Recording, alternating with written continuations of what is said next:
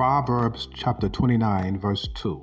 The word of the Lord declares, When the righteous are in authority, the people rejoice. But when the wicked are in authority, the people mourn, the people weep, the people cry, the people suffer. And this is what we are witnessing in our nation. We have wicked, globalist, satanic, demonic inspired leadership, okay, that have sold this nation out. Okay, our nation has become a corporation. All right, and they have a globalist agenda, an antichrist, diabolical, wicked agenda. And the people feel the weight, the people feel the oppression of that demonic agenda.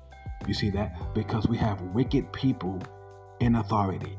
And as believers, we must pray for God to bring righteous men and women into power and to remove the wicked so that the people can rejoice and so that the nation can prosper and so that the nation can flourish. So I encourage you, pray for the removal of wicked leadership in your nation, in your city, in your state, in your country, wherever you live on planet Earth makes no difference.